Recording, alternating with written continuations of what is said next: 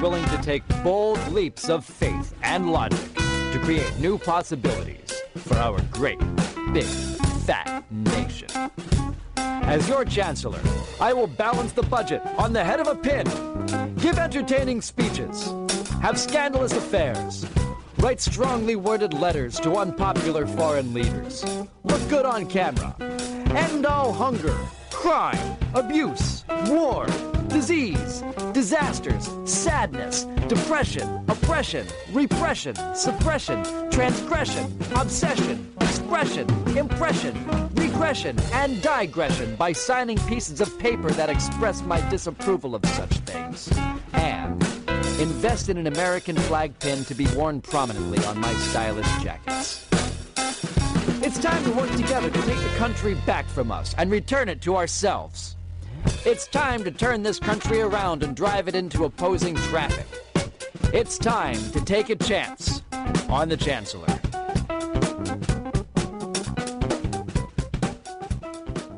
Very small.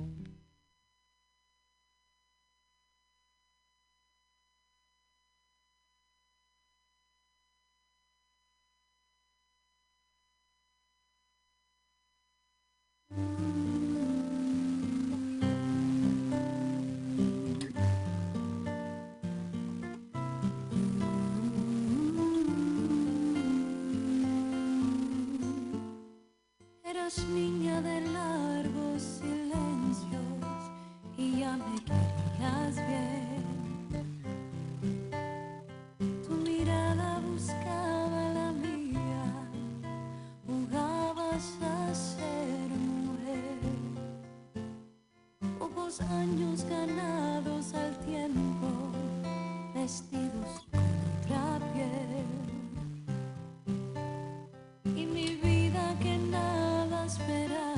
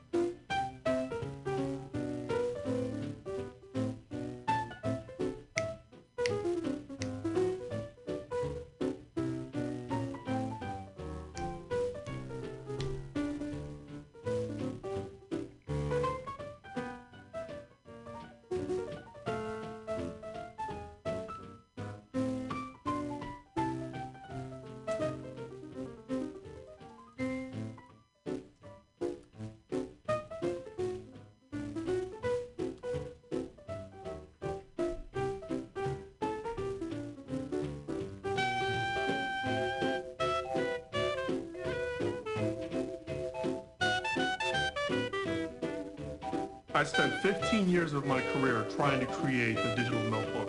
Remarkable.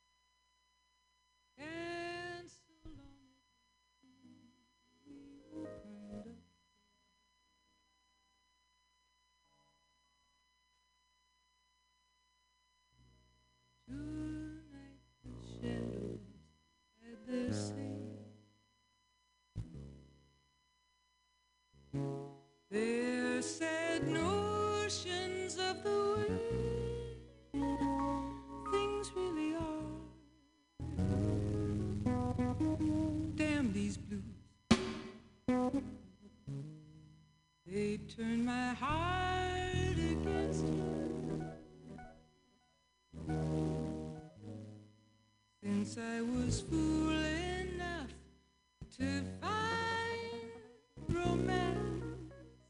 I'm trying to convince myself this is just a dance.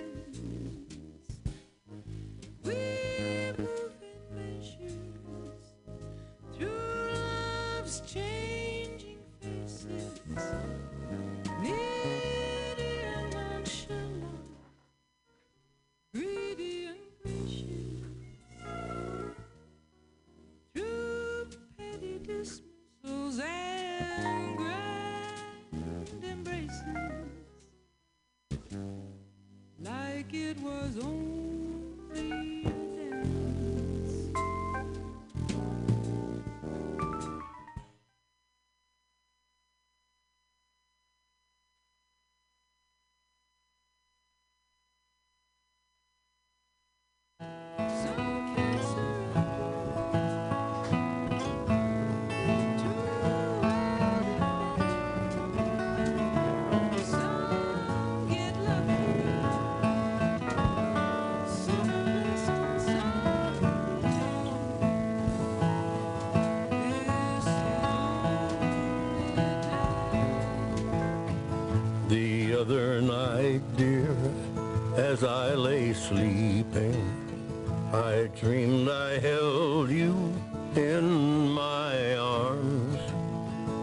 When I awoke, dear, I was mistaken.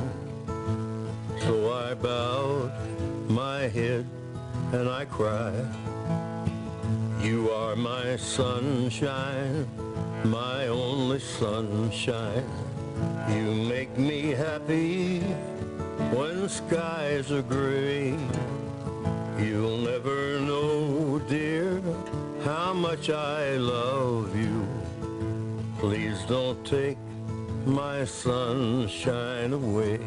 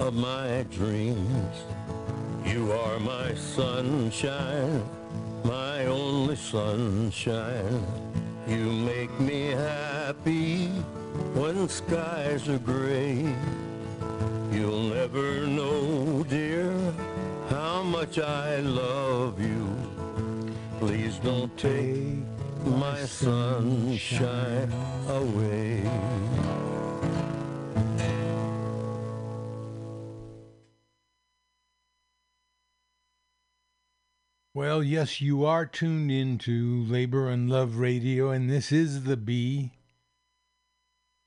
We didn't have any. Uh, this was not a typical selection. Um, I started out with La de Niña Mujer, a beautiful song about a man and his daughter, or a, a parent and his or her daughter. Dedicate that to my daughter. And then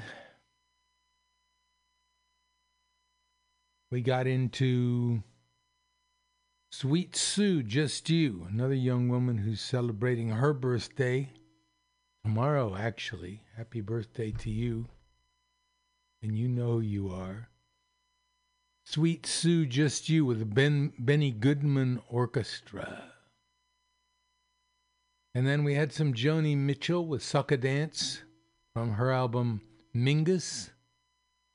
And finally, the great Johnny Cash singing You Are My Sunshine,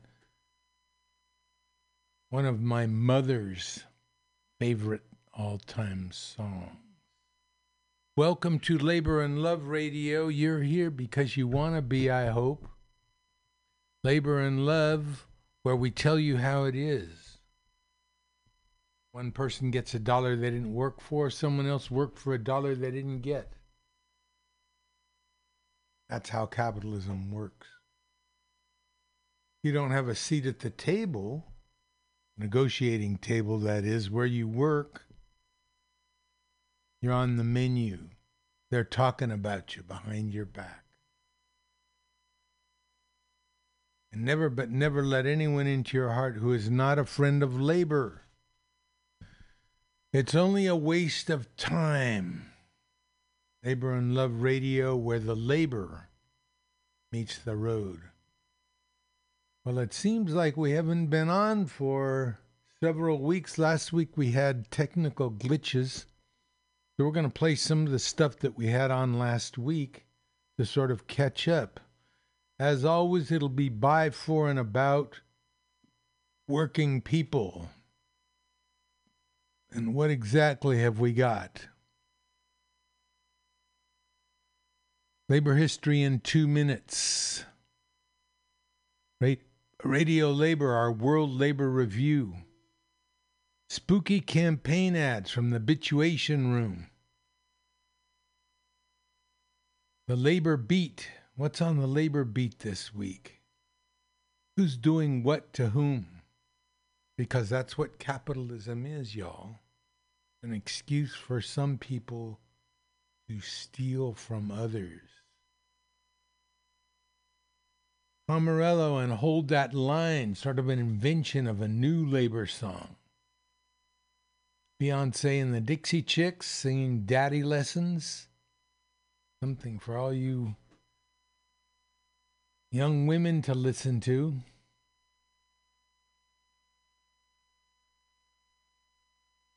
Poem of the week. We've got a couple of poems this week. Somehow, autumn seems to inspire poets. We've got Dylan Thomas. We've got John Keats. We've got Jack Kerouac.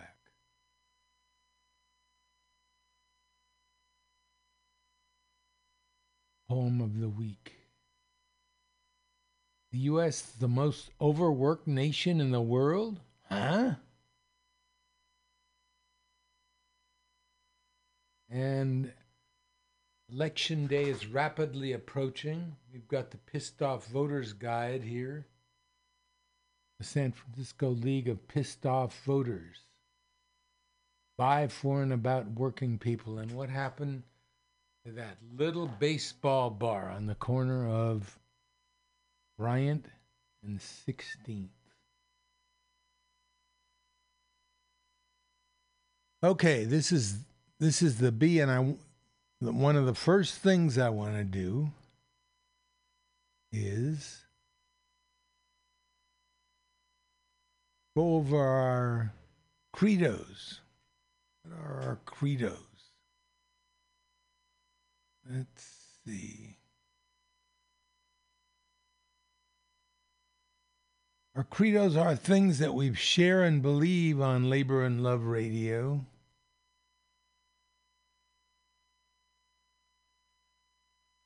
Credos.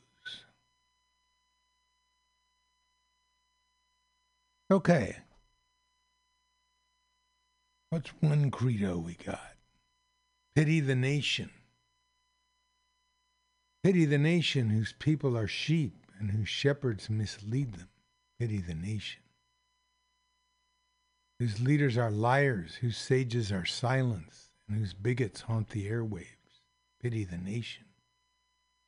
It raises not its voice except to praise conquerors and acclaim the bully as hero, and aims to rule the world by force and by torture. Pity the nation. That knows no other language but its own, and no other culture but its own. Pity the nation whose breath is money and sleeps the sleep of the too well fed. Pity the nation. Oh, pity the people who allow their rights to erode and their freedoms be washed away. My country, sweet tears of thee, sweet land of liberty. And that's the late Lawrence Ferlinghetti. Here's Robert Reich, and this is something we should always keep in mind as workers. I remind you that the richest 1% own half of the stock market. The richest 1% own half of it, and the richest 10% own almost all of it. So when Trump brags about the stock market, he's not talking about the economy that 90% of Americans inhabit. Keep that in mind. From time immemorial, we've listened to, oh, the Dow is up or the Dow is down. Who cares? Has nothing to do with us. That has people who are making money off us. Utah Phillips writes Kids don't have a little brother working in the coal mine. They don't have a little sister coughing her lungs out in the looms of the big mill towns of the Northeast. Why? Because we organized, because we broke the back of the sweatshops in this country. We have child labor laws. Those were not benevolent gifts from enlightened management. None of this stuff was. They were fought for, they were bled for, they were died for by working people, by people like us. Kids ought to know that. There's got to be labor education to teach kids why they don't have to go to work without learning anything, without school. That's why I tell these stories, damn it. No root, no fruit, he says.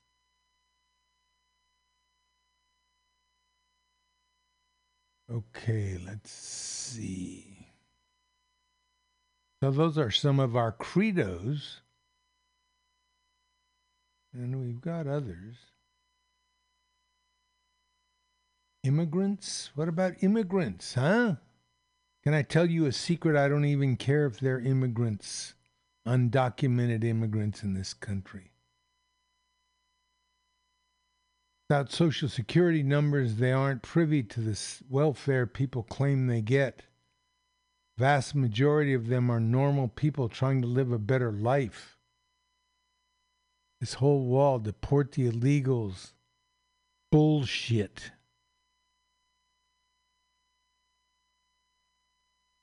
Is just the 1% convincing the working poor to blame a subset of the working poor for the fact that they're all poor. Oh, it's immigrants who are coming here, taking all the jobs. Yeah, yeah. Those immigrants are invading us. Yeah, yeah, yeah. This is a non issue. This is a non issue that people have invented to blame other people, other working people. Due to the vast income inequality that we're poor and resource price inflation in combination with wage stagnation. Use your brains. You're not poor because of another poor working person. Because you're not being paid enough money. Your wages aren't high enough. Huh? How about that?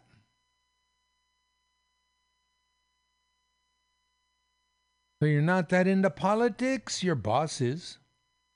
Your landlord is, your insurance company is, and every day they use their political power to keep your pay low, raise your rent, and deny you coverage. A. It's time to get into politics. So, those are some of our credos here on this show. And let's just get to it. Start with our Let's see if we can. We'll start with our radio labor show. This is our worldwide labor report.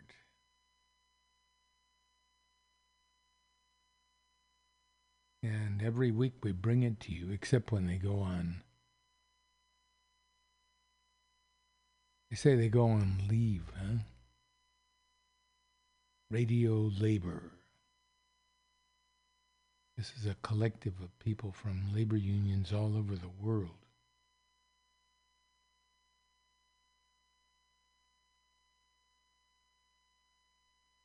And it's not happening. What have we? Modern slavery rises to 50 million.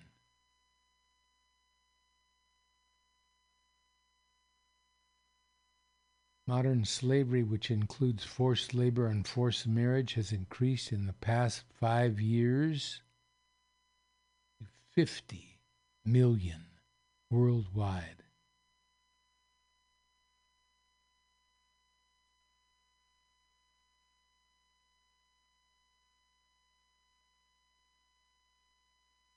Radio labor. How about some labor history? October 18th is the date. Walking in their shoes.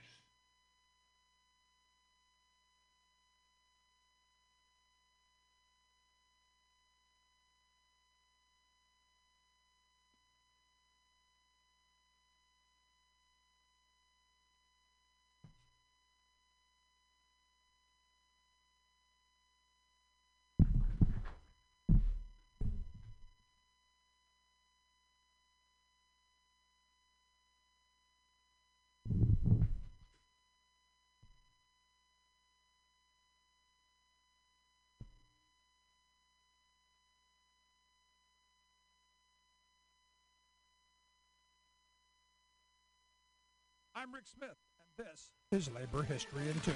On this day in labor history, the year was 1980, in what the Chicago Sun-Times called the biggest labor management war of the last two decades. The battle for union recognition at 10 J.P. Stevens textile plants ended in victory. The Amalgamated Clothing and Textile Workers Union led the union's campaign. At the time, J.P. Stevens was the second largest textile manufacturer in the nation. The Amalgamated Clothing and Textile Workers Union's campaign targeted 10 of their southern plants. Seven of them were located in Roanoke Rapids, North Carolina. The company refused to recognize the union. In 1976, the AFL CIO declared a boycott against the company. But Stevens distributed so many brands that it was difficult to make the boycott effective. The next year, the union began a new tactic a highly organized corporate campaign. The goal was to put pressure on the banks and financial institutions that dealt with J.P. Stevens. That March, 600 individuals bought one share of stock in the company. Hundreds of representatives from union groups, religious institutions, and community organizations supporting the union attended the company's shareholder meeting in New York City. They came to directly confront management. Outside, 4,000 protesters marched in solidarity. In 1979, the struggle inspired the classic labor film Norma Rae. Sally Fields won an Oscar for her portrayal of a woman who helped bring a union to the cotton mill where she worked. The real-life Norma Rae was Crystal Lee Sutton, who was fired for her union activity. She went on to become a union organizer. The union's success at the 10 southern plants was considered a major victory for the cause of labor. However, Stevens remained vehemently opposed to unions at their other locations. Like what you hear? Check out more at laborhistoryin2.com.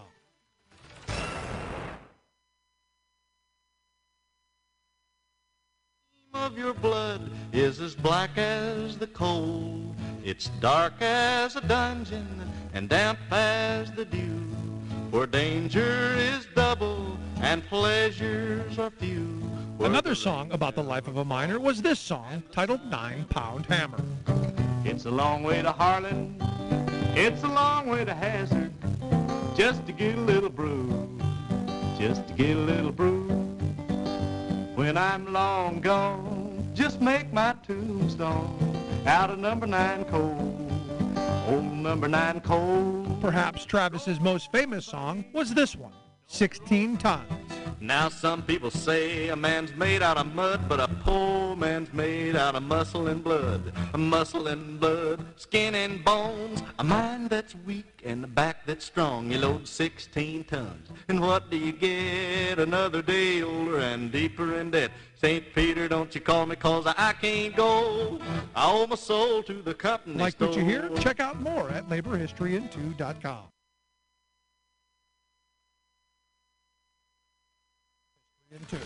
On this day in labor history, the year was 1999. That was the day that 270 workers from the Embassy Vacation Resorts in Maui voted to join Local 5 of the Hotel Employees and Restaurant Employees Union. Local 5 got its start in Hawaii in 1938. Back then, it was called the Hotel and Restaurant Employees and Bartenders International Union. Today, it's a local of Unite Here. Local 5 was part of the surge of union organizing in Hawaii during the 1930s and 1940s. Starting in the 1950s, tourism became increasingly important for the Hawaiian economy. From 1940 to 1957, sugar production jobs on the island declined from 35,000 down to 17,000. With the rise of air travel, more and more jobs opened up in the tourism industry. Today, tourism is the largest gross domestic product of Hawaii. It represents 21% of the Hawaiian economy. Visitors spent $14 billion on the islands in 2012. Yet the service sector workers who made this growth of the tourism industry possible often work long hours for low wages. Many resorts and hotels fight any effort to bring in a union. Such was the case at the Embassy Vacation Resorts. In 1998, the employees voted against forming a union by a count of 126 to 86.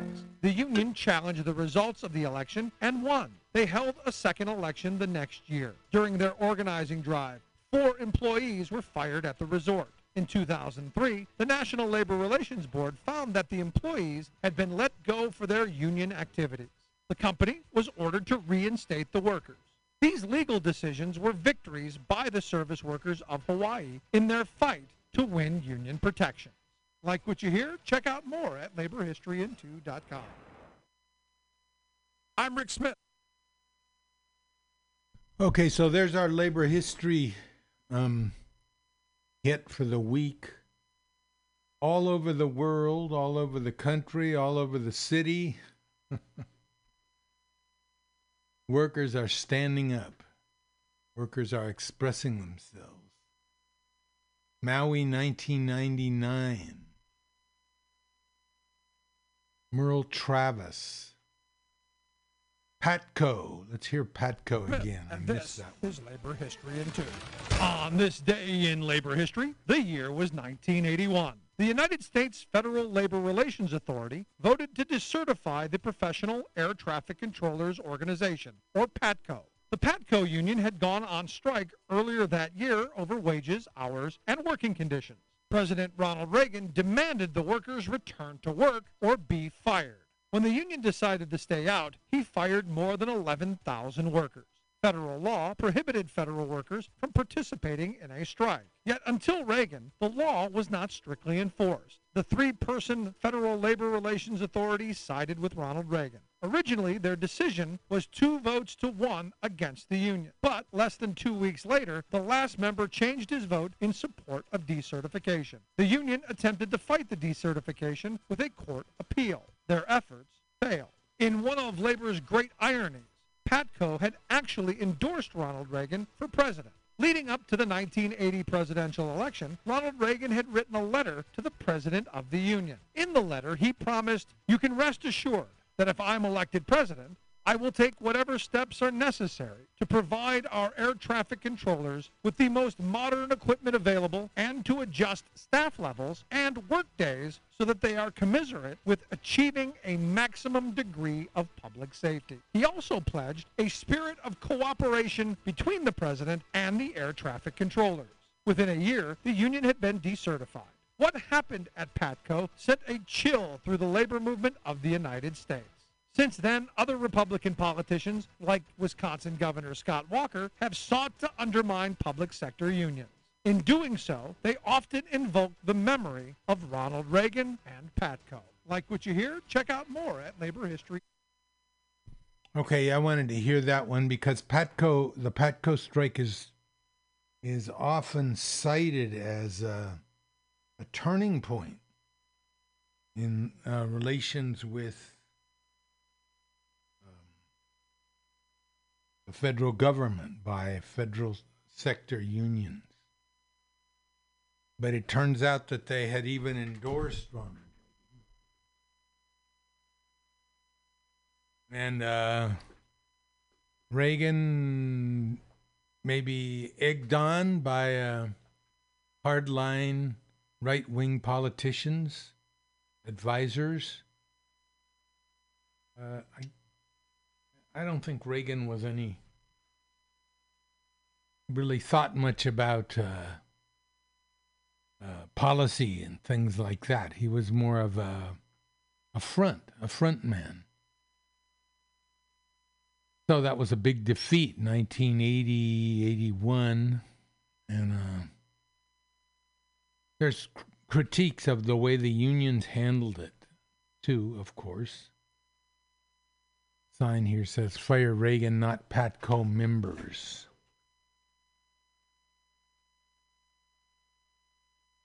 Okay, let's get on here. Um, wanted to play our radio labor. Maybe go with our radio labor. It wouldn't come up before, but we got it. On Radio Labor. This is a Radio Labor World Report recorded on Friday, October 21st, 2022. I'm Mark Boulanger. In the report this week, why teachers are needed to save the planet from climate change. The new ILO Director General starts his fight for social justice. The Labor Start report about union events and rapping.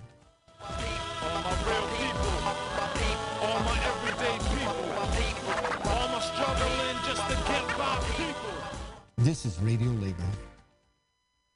Teachers globally recognize the urgency of transforming education systems to respond to the climate crisis.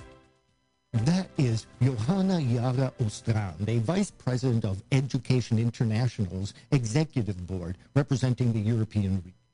She is also the president of the Swedish Teachers Union. Education International, EI, is the global union which represents 33 million teachers and other education workers around the world. Ms. Jaara Åstrand was speaking at a recent EI conference in support of the global union's Teach for the Planet campaign. We are faced with an existential crisis, like we heard, a battle for our lives. And the education sector must play its role in the struggle to protect both the current and future generations and sustain our planet. By taking a lifelong learning approach from early childhood education to adult and higher education, learners will be empowered to contribute to solutions. With our global Teach for the Planet campaign, teachers have been calling for immediate reforms to ensure that education systems are fit for purpose in the context of the climate emergency. Already, children, students, teachers, and communities, especially girls, people with disabilities, indigenous peoples, and those in countries who have contributed the least to causing climate change, are being severely impacted.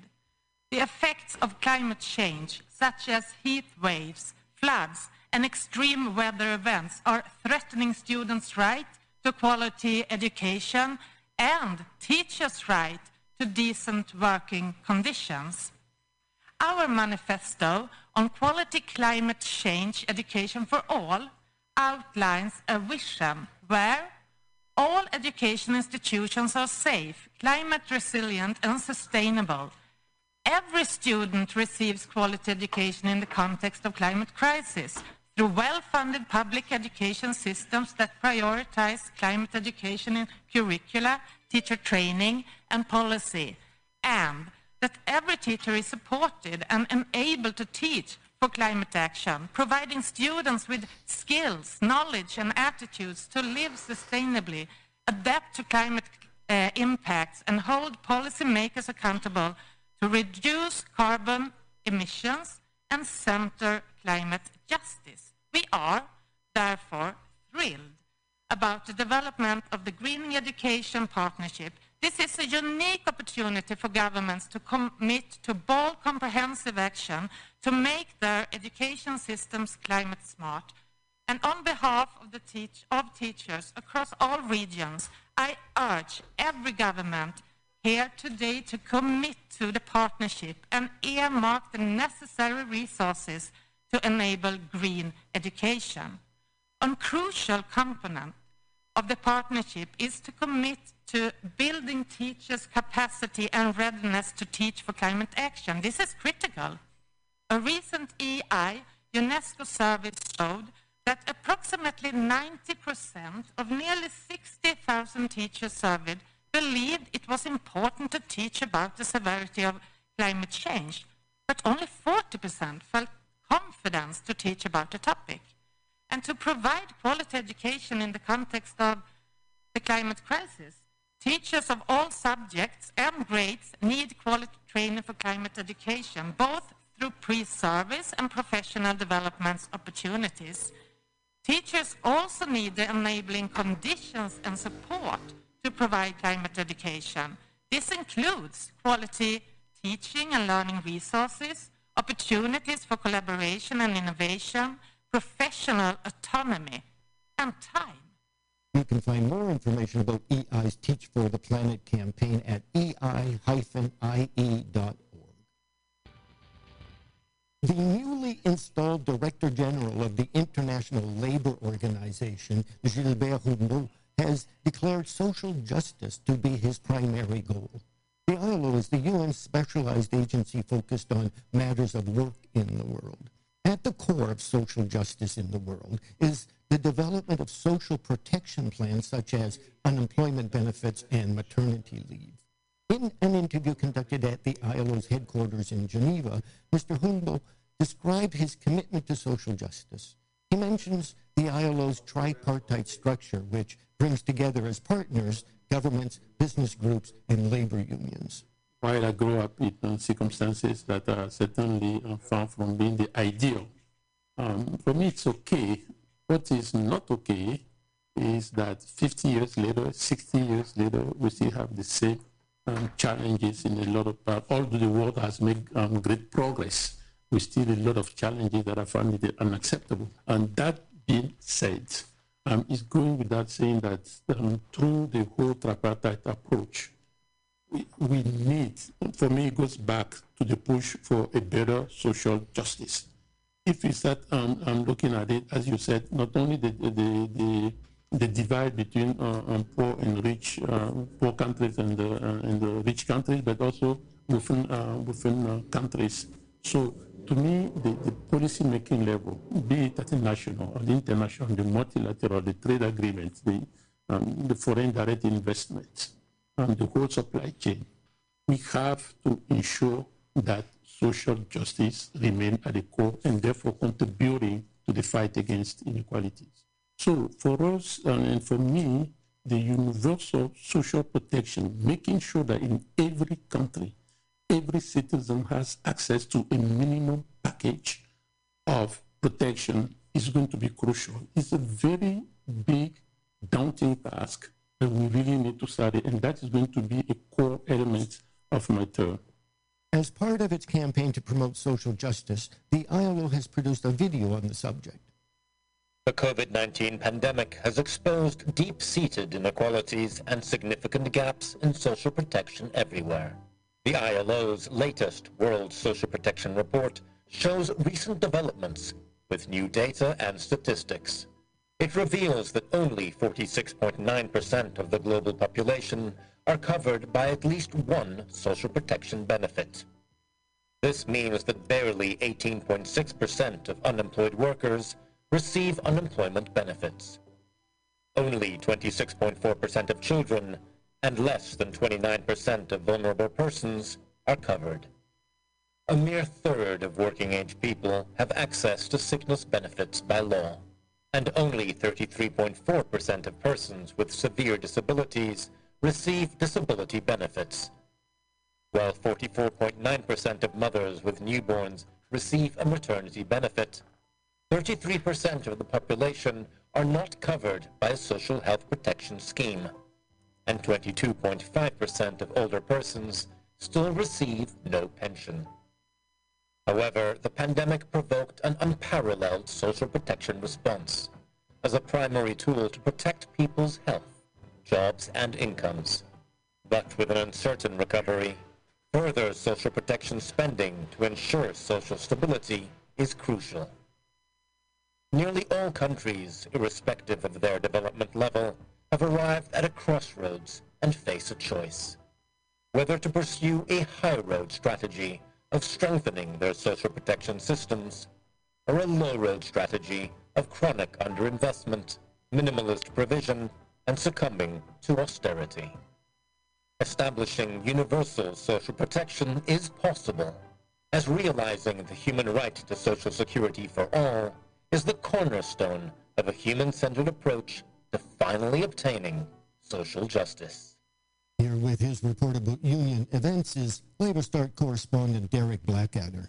This week, our top story section included links to coverage of the ongoing violations of labor rights in Qatar as the start of the World Cup looms. We also carried news of the impact of inflation on workers' living conditions across Europe and the opening of nominations for this year's Arthur Svensson Prize for Labor Rights. And we had coverage of union-provided safety training for French journalists assigned to cover mass demonstrations, capacity building training for Iraqi unions, and of the general strike in Palestine. For our Working Women page, our volunteers found news items about the push for workplace menopause policies in Ireland's banks, how Brazil's Bolsonaro government directly caused the deaths of 4,500 healthcare workers, the vast majority of whom were women, and how the gendered nature of nursing is helping define the New Zealand nurses' strike. A small sample of the stories appearing on our health and safety page in Newswire this week includes the intervention by the South African Nurses Union in the criminal trial of a man accused of murdering one of its members, demands by a Canadian union for a criminal investigation into a fatal oil refinery explosion, and a new campaign to end workplace violence and harassment in Indonesia's textiles industry. Our current photo of the week is of one of 60,000 Mexican telecom workers who launched their first strike in 40 years last July. The walkout is just one of thousands of actions being taken by unions around the world as inflation continues to erode wages. Labor Start hosts online solidarity actions at the request of unions around the world. This week we'd like to highlight urgent appeals for online solidarity with trade union activists in the Philippines, Canada, Myanmar, Belarus, and Kazakhstan. If you can spare just a few seconds, you can do your part in these struggles by sending a solidarity message. Look for details of these and other campaigns on our site. This is Derek Blackadder from Labor Start, reporting for Radio Labor. So we overlook the worth and the significance of those who are not in, in the so-called big job. But let me say to you tonight that whenever you are engaged in work that serves humanity and is for the building of humanity, it has dignity and it has worth.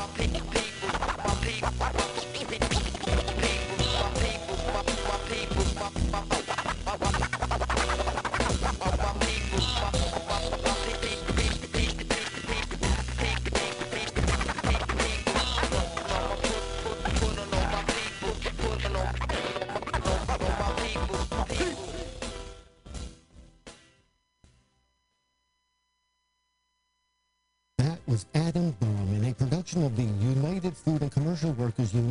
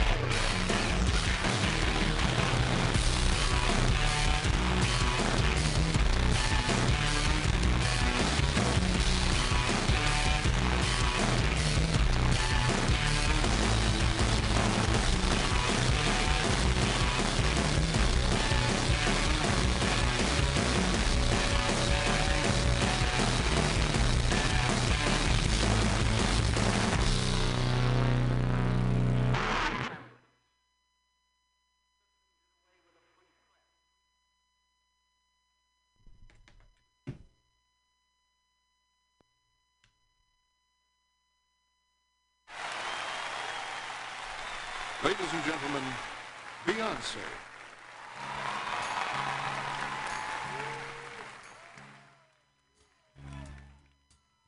You know,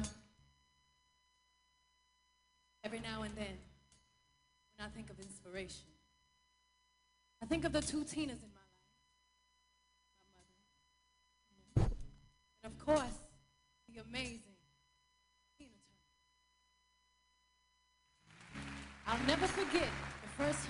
I never in my life saw a woman so powerful, so fearless, so fabulous in those.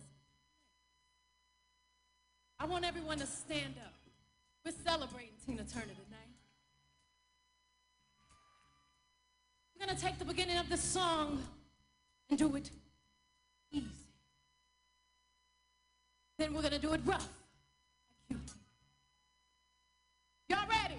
Listen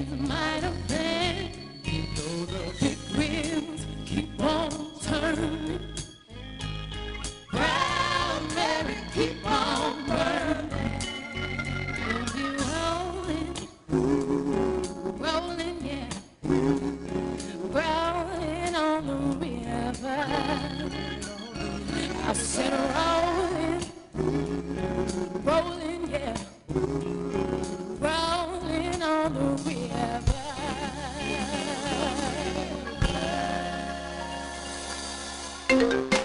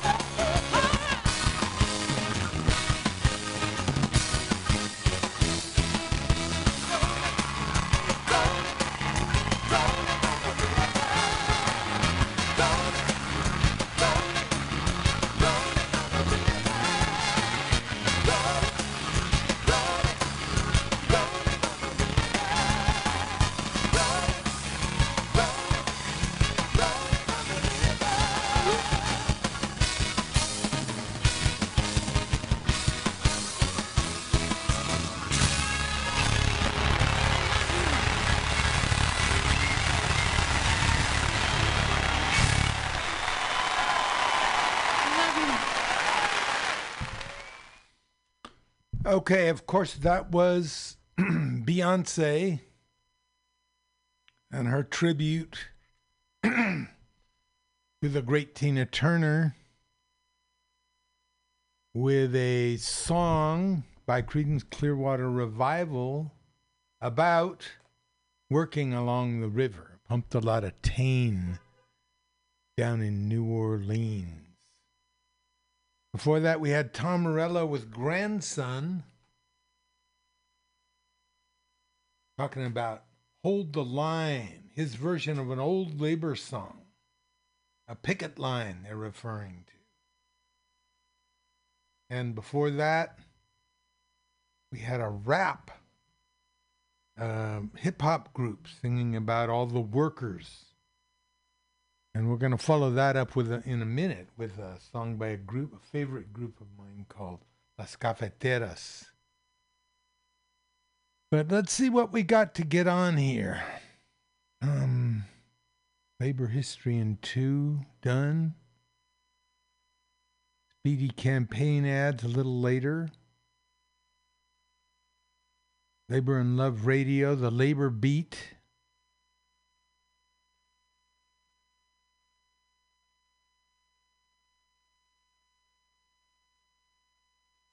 And uh, Poems to Autumn. So let's see. Get on the labor beat.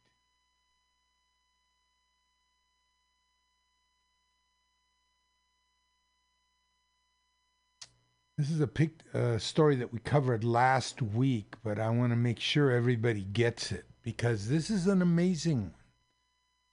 Life for the medieval peasant was certainly no picnic. We're talking about mostly farm people in uh, Europe in the, what's called the Middle Ages, medieval. Maybe 900 up to uh, 15, 1600. His life was shadowed by fear of famine, disease, and bursts of warfare. His diet and personal hygiene left much to be desired. But despite his reputation as a miserable wretch, you might envy him one thing his vacations. Plowing and harvesting were backbreaking toil, but the peasant enjoyed anywhere from eight weeks to half the year off. Now, all this, of course, is speculation. You'd have to be back there at the time to see how his life works. Uh, peasants, serfs were virtual slaves in a lot of places. The church, mindful of how to keep a population from rebelling, enforced frequent mandatory holidays.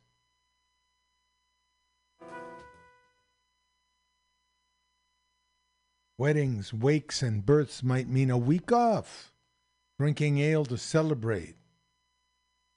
And when wandering jugglers or sporting events came to town, the peasant expected time off for entertainment. There were labor free Sundays, and when the plowing and harvesting seasons were over, the peasant got time to rest, too. In fact, economist Juliet Schor found that during periods of particularly high wages, such as 14th century England, peasants might put in no more than 150 days a year. As for the modern American worker, after a year on the job, she gets an average of eight vacation days annually. So, parenthetical expression in addition. 14th century England workers were in great demand because of the plague. The plague had killed one third of all the people in Europe. So peasants, working people could really call the shots more than generally speaking. it wasn't supposed to turn out this way, the insider says. John Maynard Keynes, one of the founders of modern economics, made a famous prediction that by 2030, advanced societies would be wealthy enough that leisure time rather than work would characterize national lifestyle. So far, that forecast is not looking good. There was a time when social philosophers took a look at the developing technology and predicted that workers would be getting more and more leisure time. And what were we going to do with it? Well, that, of course, has not happened because bosses, capitalists, have decided to use that time for more, to make more money, figure out more ways to get rich. In the same way, we were supposed to get a peace dividend, dividend after Soviet Russia fell apart. What happened to that peace dividend? They used it to make more war. What happened? Some cite the victory of the eight hour day, 40 hour work week over the punishing 70 or 80 hours a 19th century worker spent toiling, at, toiling as proof that we're moving in the right direction. But Americans have long since kissed the 40 hour work week goodbye. Schor's examination of work patterns reveals that the 19th century was an aberration in the history of human labor. Workers fought for the eight hour workday. It wasn't trying to get something radical and new, rather, to restore what their ancestors had enjoyed before capitalists and electric light bulb came on the scene.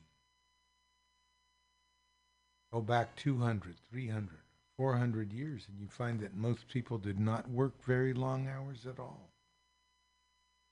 In addition to relaxing during long holidays, medieval peasant took his sweet time eating meals and often included time for an afternoon snooze. The tempo of life was slow, even leisurely. The pace of work relaxed, notes Schor. The ancestors may not have been rich, but they had an abundance of leisure. Fast forward to the 21st century, and the U.S. is the only advanced country with no national vacation policy whatsoever.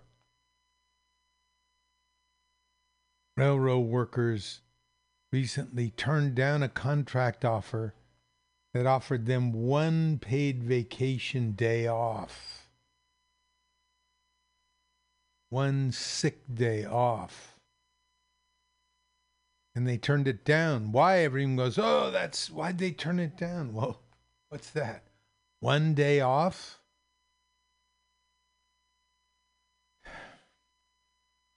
Many American workers must keep on working through public holidays, and vacation days often go unused.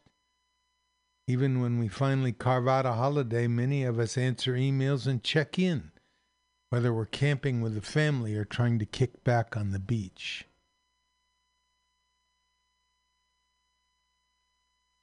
Consequences of constantly working. Study after study shows that overwhelm, overworking reduces productivity. On the other hand, performance increases after a vacation, and workers come back with restored energy and focus. The longer the vacation, the more relaxed and energized people feel. In Europe, where workers average 25 or 30 days off per year, Politicians like French President Francois Hollande and former Greek Prime Minister Antonis Samaras sent signals that the culture of longer vacations is coming to an end. But the belief that shorter vacations bring economic gains doesn't seem to add up. Beyond burnout, vanishing vacations make our relationships with family and friends suffer. Our health is deteriorating. Depression and higher risk of death are among the outcomes for our non vacation nation. Some forward thinking people have tried to reverse this trend, like progressive economist Robert Reich was argued in favor of a mandatory three weeks off for all American workers. Congressman Alan Grayson proposed the Paid Vacation Act of 2009, but alas, the bill didn't even make it to the floor of Congress.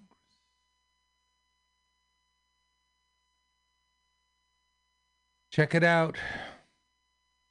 The Insider, Business Insider. The average American worker takes less vacation time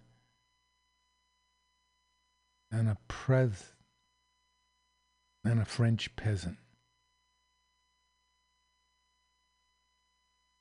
Okay, this is the B, and you're listening to Labor and Love and um, Autumn. Autumn seems to energize poets. So we have three white poets with us, and we'll pick up on some other poets next week. Um, first one is John Keats to Autumn. And here's how it goes. Little background music.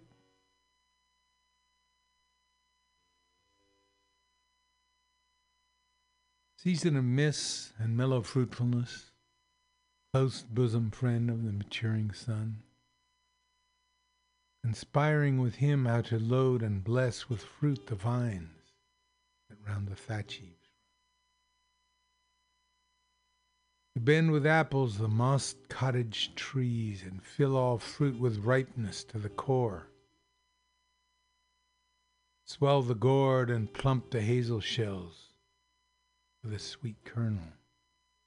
To set budding more and still more late flowers for the bees. Till they think warm days will never cease, or summer has o'erbrimmed their clammy cells.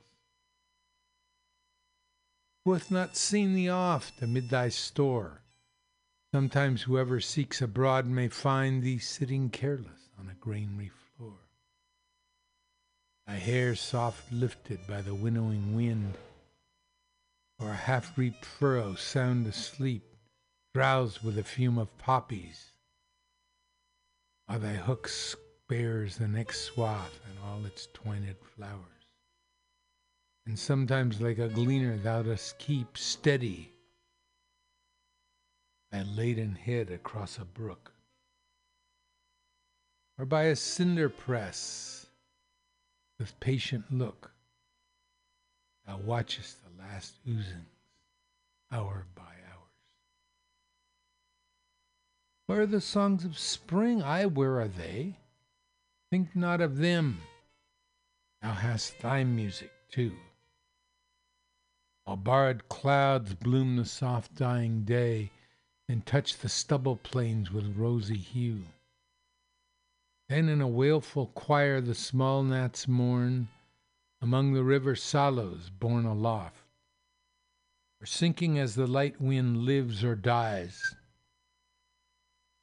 and full grown lambs loud bleat from hilly bourne. Hedge crickets sing, and now with treble soft a red breast whistles from a garden croft, and gathering swallows twitter in the skies. Poem to Autumn by John Keats. Listen to this one.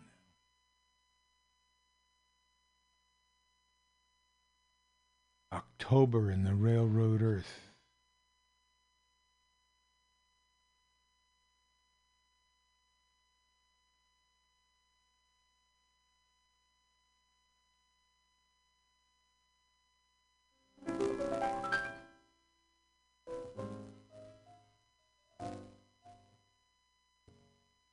There was a little alley in San Francisco, back of the Southern Pacific Station at 3rd and Townsend. In red brick of drowsy, lazy afternoons with everybody at work in offices. In the air you feel the impending rush of the commuter frenzy. As soon they'll be charging en masse for market and Sansome buildings on foot and in buses and all well dressed through working man Frisco of walk-up truck drivers. And even the poor grime bemarked Third Street of lost bums, even Negroes so hopeless and long left east in meanings of responsibility and try. But now all they do is stand there spitting in the broken glass, sometimes 50 in one afternoon against one wall at 3rd and Howard.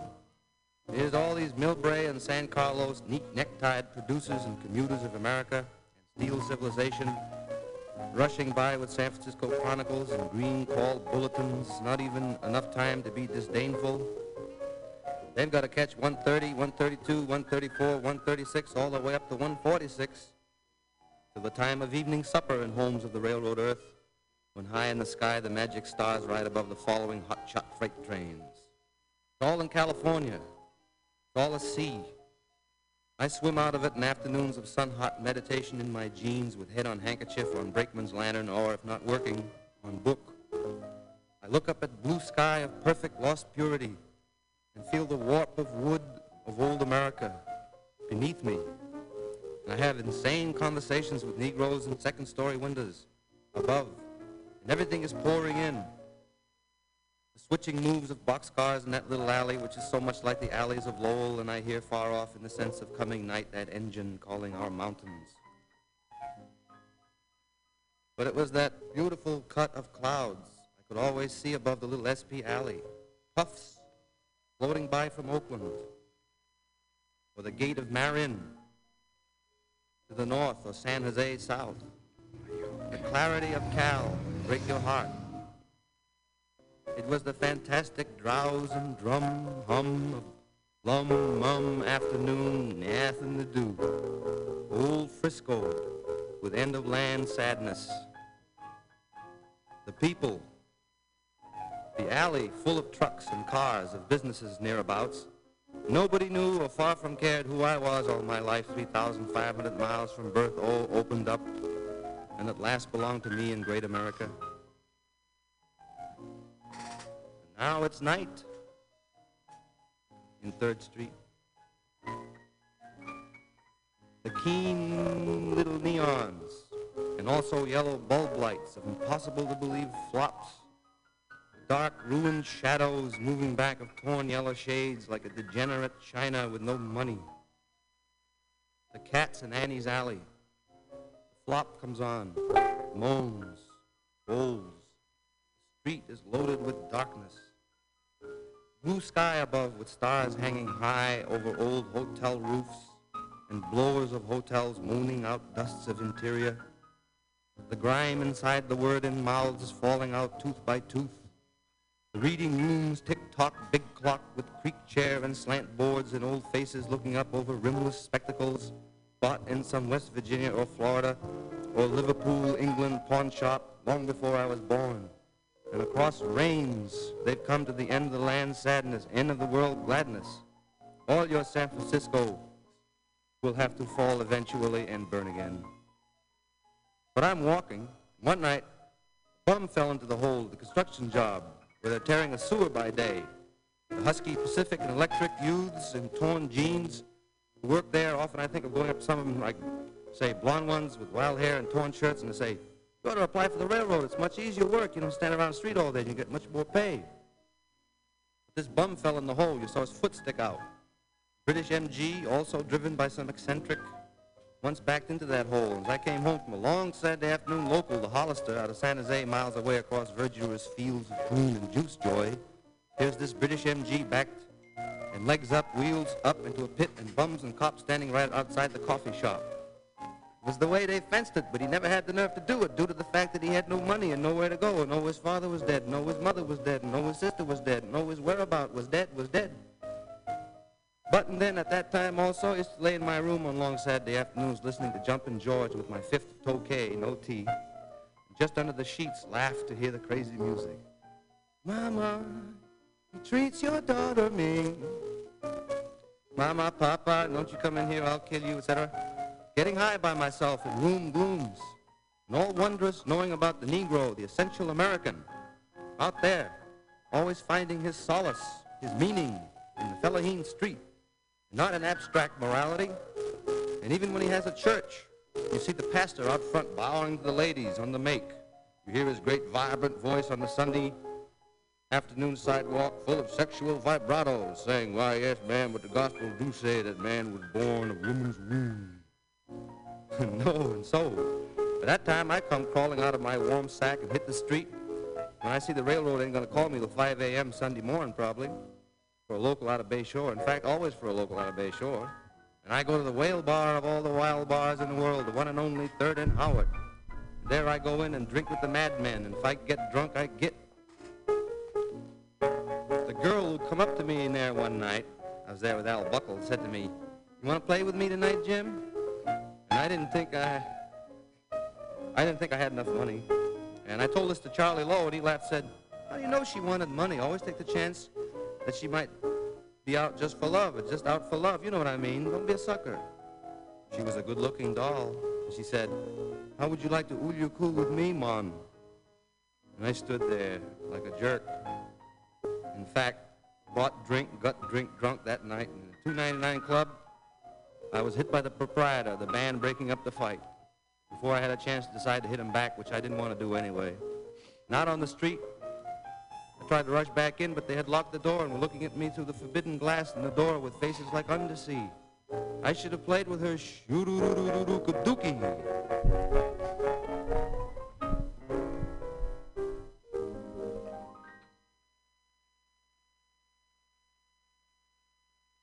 Jack Kerouac with his uh, October in the Railroad Earth. We got one more. Home in October by the Welsh poet Dylan Thomas, read by Richard Burton. was my thirtieth year to heaven. Woke to my hearing from harbour and neighbourwood and the mussel pool and the heron priested shore. The morning beckon with water praying and call of seagull and rook and the knock of sailing boats on the net-webbed wall. Myself to set foot that second in the still sleeping town and set forth. My birthday began with the water birds and the birds of the winged trees flying my name above the farms and the white horses. And I rose in rainy autumn and walked abroad in a shower of all my days. High tide and the heron dived when I took the road over the border, and the gates of the town closed as the town awoke. A springful of larks in a rolling cloud and the roadside bushes brimming with whistling blackbirds and the sun of October summery on the hill shoulder. Here were fond climates and sweet singers suddenly come in the morning, where I wandered and listened to the rain ringing wind blow cold in the wood far away under me. Pale rain over the dwindling harbour, and over the sea-wet church the size of a snail with its horns through mist, and the castle brown as owls. But all the gardens of spring and summer were blooming in the tall tales beyond the border, and under the lark-full cloud. There could I marvel my birthday away, but the weather turned around. It turned away from the blithe country, and down the other air the blue altered sky streamed again a wonder of summer with apples, pears, and red currants. And I saw in the turning so clearly a child's forgotten mornings when he walked with his mother through the parables of sunlight and the legends of the green chapels and the twice-told fields of infancy, that his tears burned my cheeks and his heart moved in mine. These were the woods, the river and sea, where a boy in the listening summertime of the dead whispered the truth of his joy to the trees and the stones and the fish in the tide. And the mystery sang alive still in the water and singing birds. And there could I marvel my birthday away, the weather turned around. And the true joy of the long dead child sang burning in the sun. It was my thirtieth year to heaven, stood there then in the summer noon, though the town below lay leaved with October blood. Oh, may my heart's truth still be sung on this high hill in a year's turning.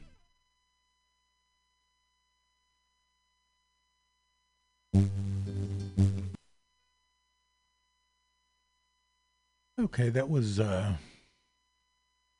Richard Burton reading a poem by Dylan Thomas. His birthday, 30th birthday. Okay. See if we can find Las Cafeteras. We had a poem earlier, a, so, uh, a song celebrating working people of all sorts. And this one, Las Cafeteras, celebrate their parents. Trabajador, trabajadora.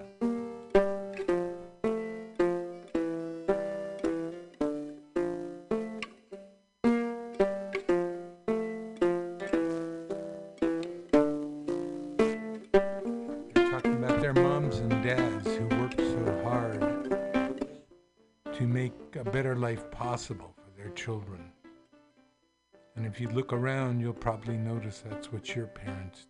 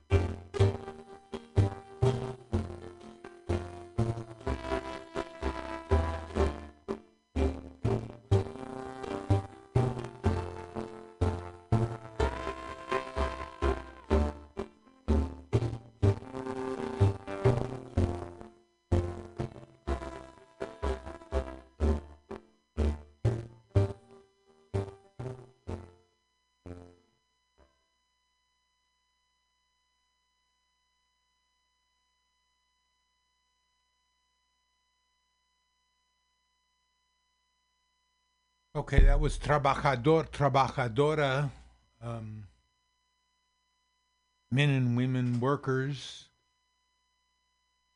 Uh, a tribute by Las Cafeteras to their parents, who work so hard, as many parents do, to make their lives better, make better the lives of their children.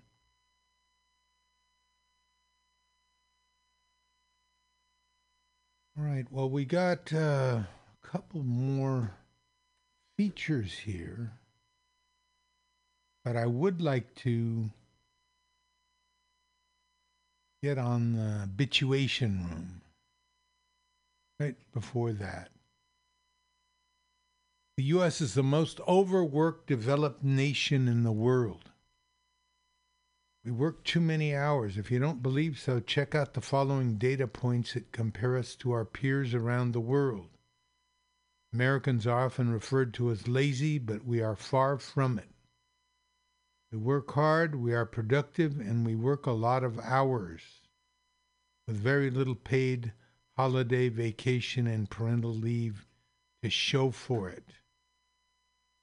Certainly a, a fact that around 1970, 1980, that steadily arising worker productivity and workers' wages stopped rising together. Productivity went up, so businesses started making huge profits, but worker wages were very sluggish, went up you know, single digit percentages while worker productivity exploded.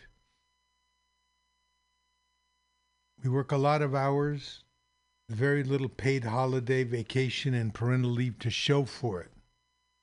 Let's break down some of this data, and we're on uh, something finance website. According to the Center of American Progress, in 1960, only 20% of mothers worked. Today, 70% of American children live in households where all adults are employed. When all adults are working within a household with children, that's a huge hit to the American family and free time in the American household. The U.S. is the only country in the Americas without a national paid parental leave benefit. Averages over 12 weeks of paid leave anywhere other than Europe, and over 20 weeks in Europe. Zero industrialized nations are without a mandatory option for new parents to take parental leave. That is, except for the U.S. At least 134 countries have laws setting the maximum length of the work week.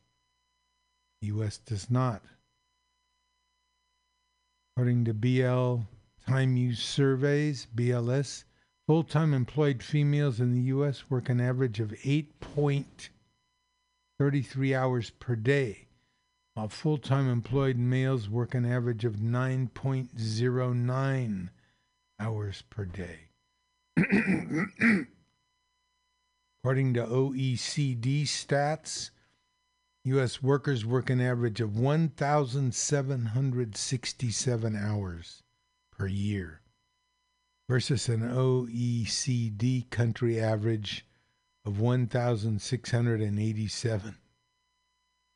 This is 434 five more hours per year than German workers 400 more hours per year than United Kingdom workers, 365 hours more per year than French workers, and 169 hours per year more than Japanese workers. Of all OECD countries, only the workers in Chile, Mexico, Israel, Korea, and Costa Rica average more hours worked per year.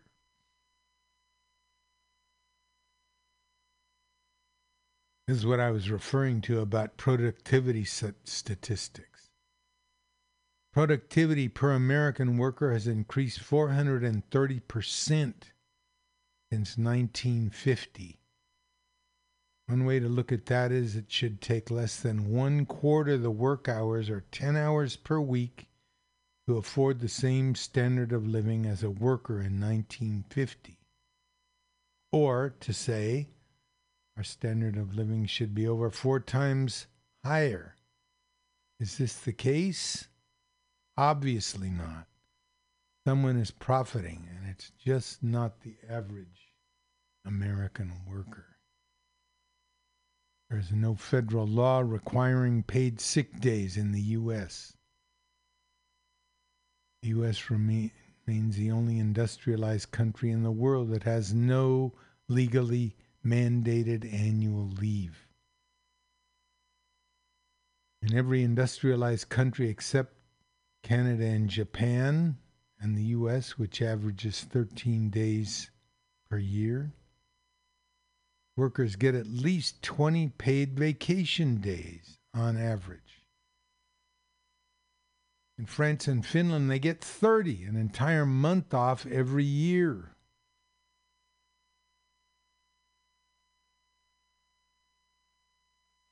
And then it goes on to talk about the impact of too much work. More work leads to more stress and a lower quality of life. Have time to unwind, take care of your home, spend time with loved ones, enjoy our hobbies, connect with friends, and generally live a more balanced life. Stress is the number one cause of health problems, mentally and physically. And there are a few things that stress us out on a consistent basis more like work does, especially when it takes away from all the other things that life has to offer.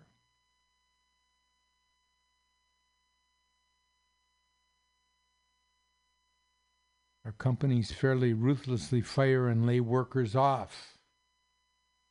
Elon Musk is going to lay off three quarters of the workers at TikTok. Takes over the company. Is it TikTok?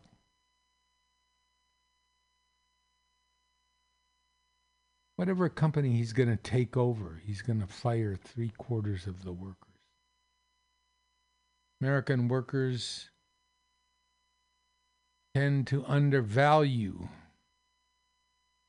and are insecure about the work they provide. Merits of the free market and meritocracy are continually drilled into our brains. American workers don't fight for our working rights by and large.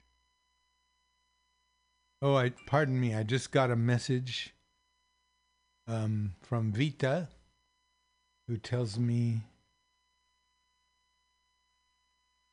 what was it? Send it again, will you, Vita? Um, Elon Musk is taking over. Um, Twitter, pardon me. Thank you, Vita. Twitter, Elon Musk uh, is renewing his bid to buy Twitter, and he has vowed to fire seven, 75% of 7,500 workers.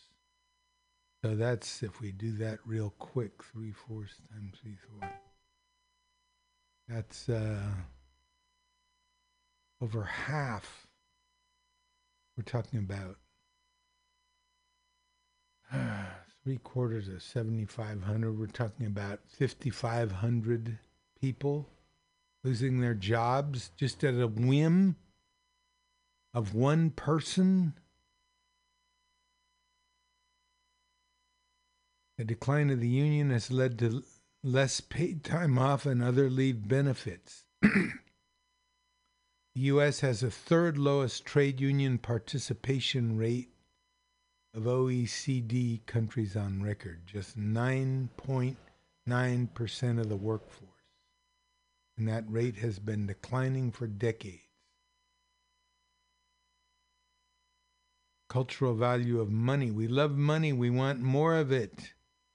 And we think money can buy happiness, and the more we work, the more we get paid. Or so the faulty theorem goes. Been drilled in our heads that we're lazy compared to emerging work counterpart workers in India, Mexico, China, and other parts of Asia. Who isn't? And what is our mental image of the work environment in those locales? Validate those fears, our jobs are being outsourced to the cheap labor in those countries. In reality, U.S. is one of the top country in productivity per person.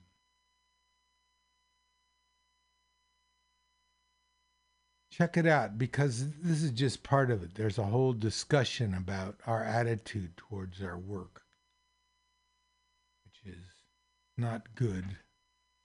So next week we'll have to deal with the uh, pissed off voters guide and the uh, habituation room, and its freaky, freaky presentation of uh, election ads. Right now it's time to go. It's labor and love where the labor meets the road. If one person gets a dollar they didn't work for, someone else worked for a dollar they didn't get. If you don't have a, have a seat at the table, that's uh, the negotiating table where you work. You're on the menu. And never, but never let anyone into your heart who is not a friend of labor. And when I say labor, I mean you.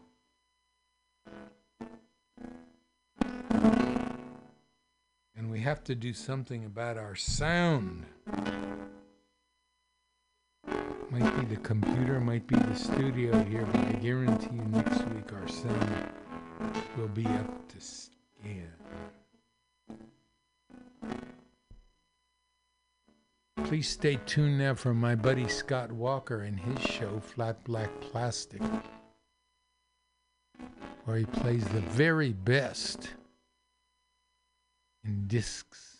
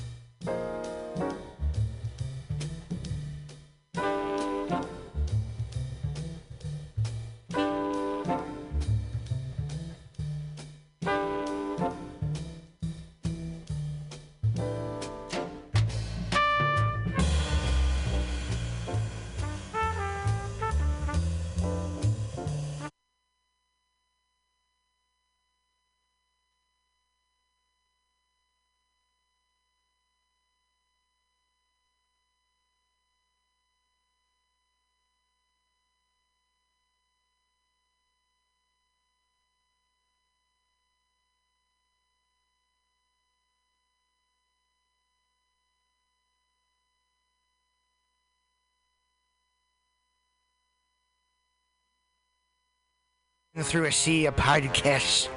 Are ye on a raft without a paddle? Well, gather around me, sea dogs, and get aboard me pirate ship as we set sail for the seas of mutinyradio.fm. From there, you can captain your own pirate ship as you sail through over 44 different shows for all of your listening pleasures. They've got live comedy to small business advice, LGBTQ friendly to sports, vinyl to gutter punk. MutinyRadio.fm has the best programming the internet ocean has to offer you. I bet my peg leg on it, or I ain't scurvy shit faced McRat.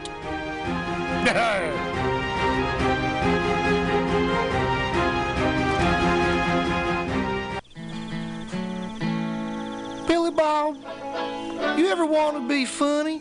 Well, my dogs think I'm funny, Daryl. Well, I mean, you ever want to be like in front of an audience, like other than like squirrels, dogs, and dead persons? Well, shit. From time to time, I've given it a thought or two. You know, if you go to Joke Workshop, there's more than two peoples paying attention to your jokes, and they ain't even gonna be jerks about it. Daryl, are you serious? I can get people to listen to my jokes? And they'll even say nice things to you before they tell you how to get improvements. No way. What is this dag nabbit thing called? It's Joke Workshop. Joke Workshop? Yep, every Monday, 6 to 8 p.m. on the Mutant Radius. So you're saying I could tell my jokes every Monday from 6 to 8? That's what I'm saying. It's the Joke Workshop Mondays, 6 to 8 p.m.s at the Mutant Radius. Yahoo! Four ninety nine. John Wessick here. I have a new poetry collection on Amazon. Here's the title poem The Shaman in the Library. Naked except for a loin cloth, ritual scars, and streaks of red clay, he attends the staff meeting. Bowl haircut, back straight, face impassive. Why is he here? No one knows. Since the library opened, he's pushed the loaded book cart and replaced Suzanne Somers and Gwyneth Paltrow in the diet and exercise section. Trembling patrons pay late fees promptly when he stands by the circulation desk. A few parents complain their teenagers shadow him chasing rumors of hallucinogenic ayahuasca vines hidden in the botany section. And after the singed carpet incident, management forbade cooking fires. No more fresh rabbit meat, only packets of microwaved cassava.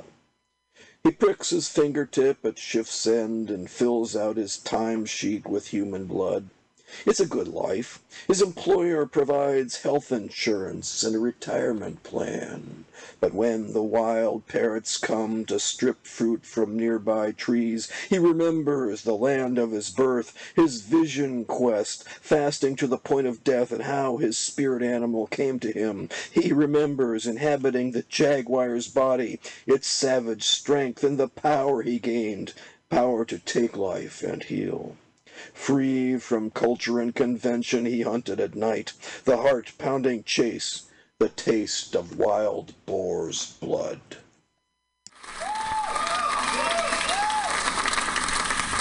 I was just leaving the theater. Be hard to believe. Uh, the dude minds, man.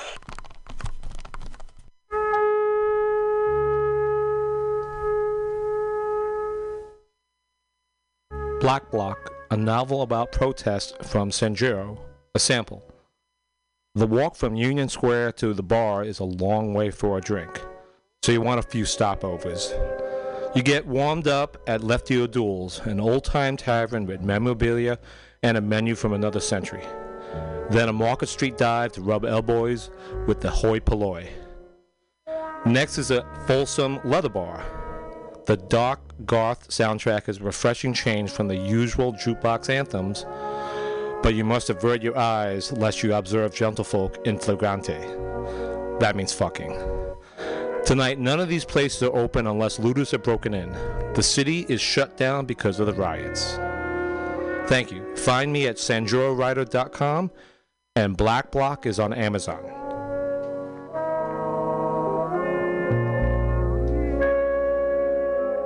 Got the mutiny, mutiny radio. Got the mutiny, mutiny radio. Got the mutiny, mutiny radio, my friend. Got mutiny, mutiny radio. Got mutiny, mutiny radio. Got mutiny ra- radio, my friend.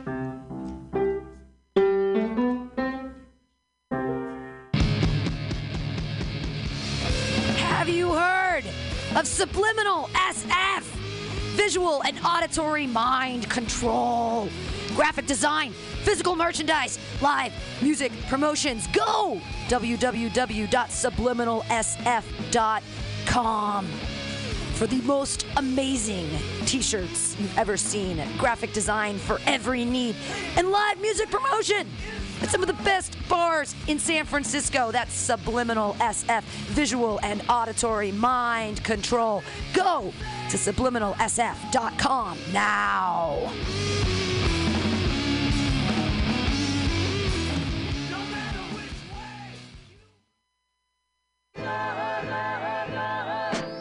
Safe sex is more than just avoiding STIs and pregnancy, no matter what you're into.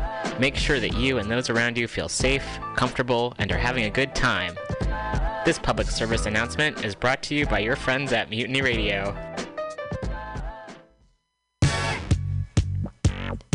October 9th through 16th, 2022. The seventh annual Mutiny Radio Comedy Festival is coming to you, San Francisco and beyond.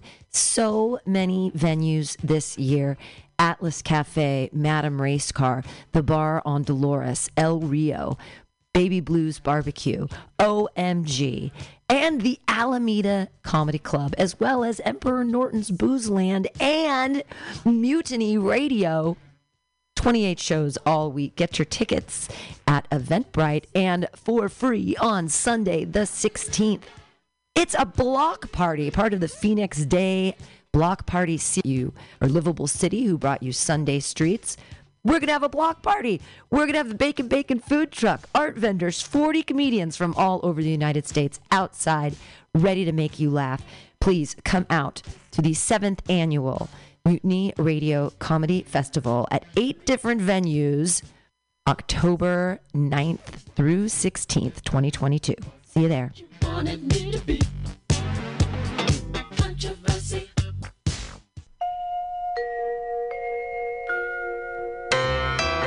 The National Lawyers Guild is dedicated to the need for basic change in the structure of our political and economic systems. They seek to unite lawyers, law students, legal workers, and jailhouse lawyers of America to function as an effective political and social force in the service of the people, to the end that human rights shall be regarded as more sacred than mere property interests.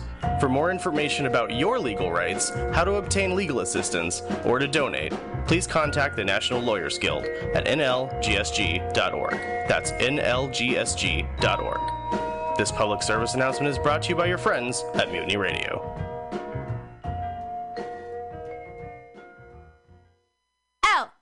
FAP, acid fapping, fapping acid, acid, fapping, fapping acid, fap, fap, fap, fap, fap, fap, fap, fap, acid. Thank you. That song is called Acid and Fapping. My name is Breakfast, and I'm running for Chancellor of the United States of America. For too long, we have gone without a chancellor who is willing to take bold